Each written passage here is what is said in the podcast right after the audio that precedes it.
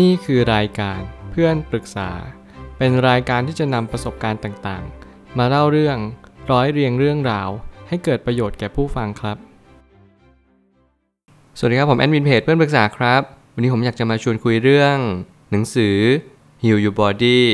The Mental Cause for Physical Illness and the Metaphysical Way to Overcome Them ของ Louise L. Hay นี่เป็นหนังสือเล่มที่ 2 ของคนเขียนที่เป็นยอดเบสเซลเลอร์ตลอดกาลนั่นก็คือ You Can Heal Your Life ซึ่งเป็นหนังสือที่ผมชื่นชอบมากที่สุดเล่มหนึ่งสิ่งที่เราได้จากหนังสือเล่มนี้นั่นก็คือคุณสามารถที่จะเชื่อมั่นได้เลยว่าคุณสามารถที่จะเยียวยาชีวิตของคุณได้เองโดยที่คุณไม่ต้องพึ่งพาใครหนังสือเล่มนี้ปราศจากการพึ่งพาคนอื่นและปราศจากการพึ่งพามีดหมอหยูกยาหรือว่าสิ่งใดก็ตามที่มันอยู่นอกตัวเราจะมาพึ่งพาจิตใจของตัวเราเองและใจเราเท่านั้นที่จะเป็นพลังงานที่สำคัญเป็นขุมพลังเป็นแหล่งต้นกำเนิดของสรรพสิ่งบนโลกใบนี้นั่นก็คือจิตใจของเรานั่นเองสิ่งที่ผมได้เรียนรู้จากหนังสือเล่มนี้นั่นก็คือเราสามารถที่จะช่วยและดูแลรวมไปถึงพยุงร่างกายของตัวเราเองให้ผ่านพ้นอุปสรรคต่างๆนานาไปได้โดยเพียงแค่เราเชื่อมั่นว่าวันนี้เราสามารถทำอะไรให้ดีที่สุดและเราไม่สามารถที่จะทำอะไรได้เลยผ่านกระบวนการการตระหนักรู้ว่าร่างกายของเรามีสภาพกำลังเพียงใดและเราสามารถที่จะต่อยอดชีวิตไปยังจุดที่ดีขึ้นได้จริงๆหรือเปล่าถ้าเกิดสมมติเราไม่เข้าใจชีวิตหนังสือเล่มนี้จะมาช่วยให้เรากล่าวตัวเองมากขึ้นว่าชีวิตนั้นมันก็เป็นเพียงเท่านี้แหละโรคภัยไข้เจ็บไม่ได้สำคัญที่เป็นโรคอะไรแต่อยู่ที่ว่าเราเลือกที่จะเข้าใจโรคภัยไข้เจ็บในสิ่งที่เราเป็นอยู่นี้หรือเปล่านี่เป็นคีย์เวิร์ดนี่เป็นกุญแจที่สำคัญยิ่งต่อการที่เราจะหายจากการเป็นโรคภัยดังกล่าวผมไม่ตั้งคำถามขึ้นมาว่าร่างกายเป็นสิ่งเดียวที่จะอยู่กับเราตั้งแต่เกิดจนตายนั่นจึงหมายความว่าเราควรจะดูแลมันอย่างดีที่สุดผมเชื่อว่าคนทุกคนก็เข้าใจคำว่ารักตัวเองเป็นมันคืออะไรแต่เขารักตัวเองเป็นจริงๆมันคืออะไรจริงๆผมเชื่อว่าทุกคนไม่ได้ครอบครองหรือไม่ได้รับสิทธิเหล่านั้นอย่างเพียงพอหรือสมดุลเลยนั่นจึงเป็นเหตุผลว่าหลายๆครั้งเราไม่รู้ว่าเราควรรักตัวเองในแง่มุมใดและเราไม่รู้ว่าสิ่งเราทำอยู่ณวันนี้มันเป็นสิ่งที่สมควรและเป็นไปตามเหตุในสิ่งที่ควรจะเป็นจริงๆหรือเปล่า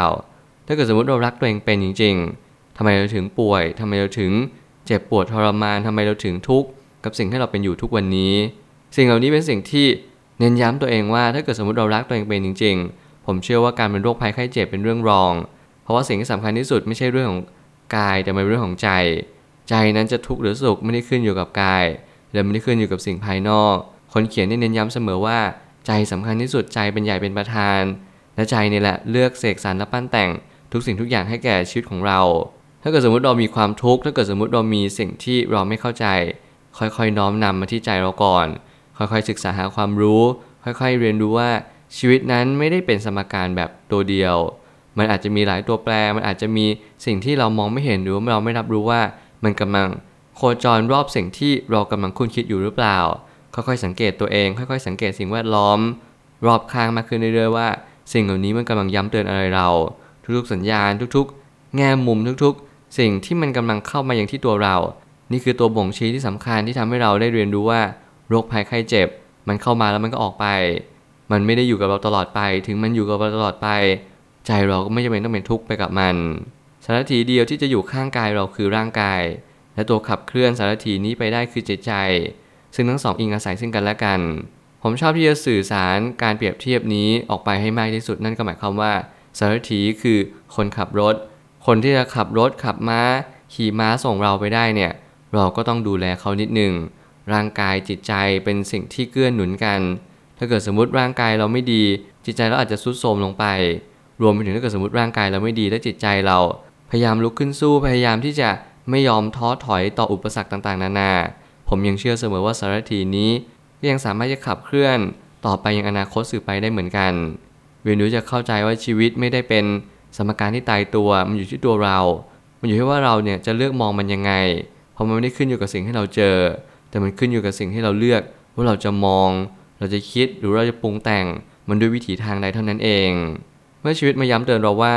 เราเริ่มอายุมากขึ้นโรคภัยก็ย่อมมากขึ้นตามกาลเวลาเราจึงต้องขวนขวายรักษาเยียวยาชีวิตเราเพิ่มเติมถ้าเกิดสมมติหนังสือเล่มนี้มาช่วยแก้ปัญหาในโรคภัยไข้เจ็บของเราไม่ว่าจะเป็นโรคภัยไข้เจ็บใด ตั้งแต่หัวจรดเท้าคุณจะสามารถเรียนรู้ว่าทุกโรคสามารถหายได้ด้วยความเชื่อด้วยจิตวิญญาณ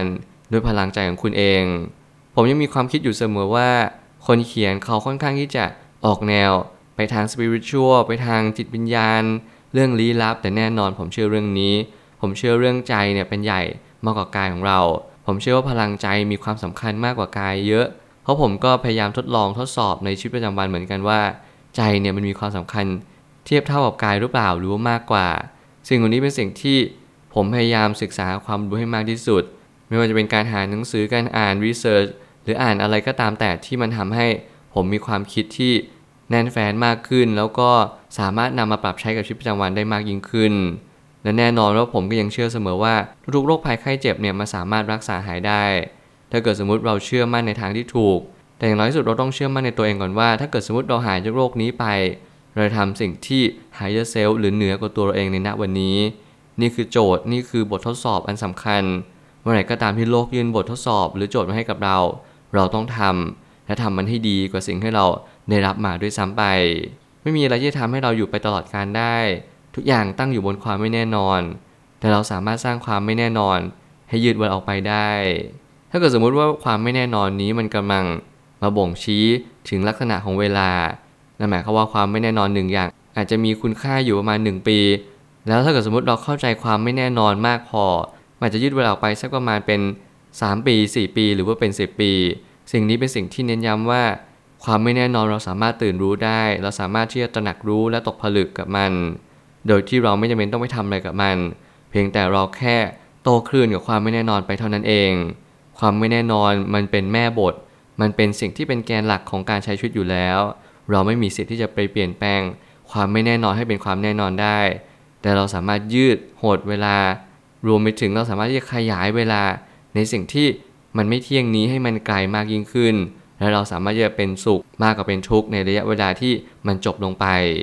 เหมือนกับว่าผมพยายามที่จะเรียนรู้สิ่งที่มันพิสดาร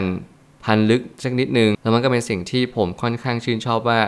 เราจะทำอย่างไรให้ชีวิตของเราสามารถที่จะพัฒนาต่อไปได้ไกลโดยปราศจากความรู้เชิงพื้นฐานแต่เราจะมีความรู้เชิง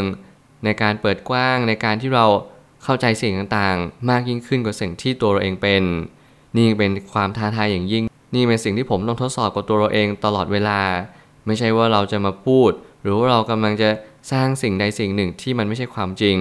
แต่เราต้องทดลองทดสอบบ่อยครั้งจนเกิดความเข้าใจจนเกิดการตกผลึกเราจึงค่อยๆมาแชร์กันแล้วเราก็ค่อยๆเรียนรู้ว่าแต่ละคนก็แต่ละหนึ่งแล้วแต่ละคนก็จะมีวิถีชีวิตที่แตกต่างกันไปเรามีความคล้ายคลึงกันนั่นคือการที่เราหาความสุขเพียงแต่วิถีทางของการหาความสุขนั้นก็ลดหลั่นกันไปตามประสบการณ์ตามความรู้ที่เรามีนี่เป็นเหตุผลว่าบางคนเชื่อเรื่องของใจบางคนไม่เชื่อเรื่องของใจบางคนเชื่อเรื่องเวียนว่ายตายเกิดบางคนไม่เชื่อเรื่องเวียนว่ายตายเกิดเลย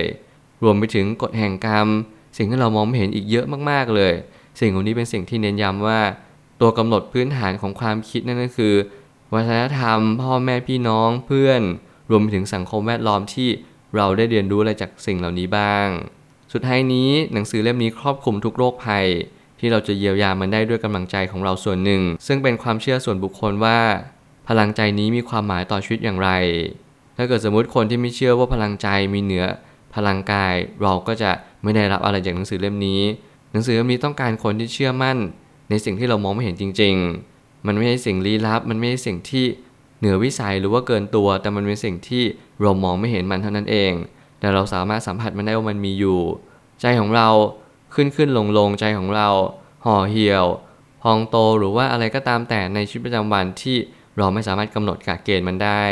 เราทำได้แต่เพียงเข้าใจมันว่าวันนี้มันเกิดอะไรขึ้นพยายามฝึกฝนจิตใจนั้นเปรียบเหมือนลิงมันก็พยายามไปนู่นไปนี่ไปนั่นแต่เราไม่ได้ควบคุมแบบบังคับมันไม่ให้มันอยู่ในกรงแต่ให้มันพยายามเชื่อฟังเราพยายามฝึกฝนเทรนนิ่งมันพยายามป้อนข้อมูลในสิ่งที่ถูกต้องค่อยๆให้ลิงตัวนี้มันค่อยๆเชื่องค่อยๆเรียนรู้ว่าจริงๆแล้วเขาว่าไปท่องเที่ยวหรือว่าไปโลดแล่นเนี่ยมันไม่จำเป็นจะต้องไปไกลจากจิตมากจนเกินพอดีเรายังฝึกให้มันอยู่ใกล้จิตใจเอาไว้เพราะการที่เรายิ่งให้มันอยู่ใกล้จิตใจมันจะกลับมาสู่ฐานแล้วมันก็ทำให้เราควรค่าการงานมากยิ่งขึ้นเรียนรู้จากโรคภัยไข้เจ็บของเราวันนี้เป็นโรคอะไร โรคใจโรคกายโรคอะไรที่มันรักษาไม่หายไม่เป็นไรแก้ที่ใจดูแลที่ใจแล้วใจเราจะตอบเองว่าวันนี้เราควรทำอะไรมากที่สุดเพราะใจเป็นสิ่งที่สำคัญจริงๆต่อโลกใบนี้ผมเชื่อว่าทุกปัญหาย่อมมีทางออกเสมอขอบคุณครับรวมถึงคุณสามารถแชร์ประสบการณ์ผ่านทาง Facebook Twitter และ YouTube และอย่าลืมติด Hashtag เพื่อนปรึกษาหรือ Friend Talkative ด้วยนะครับ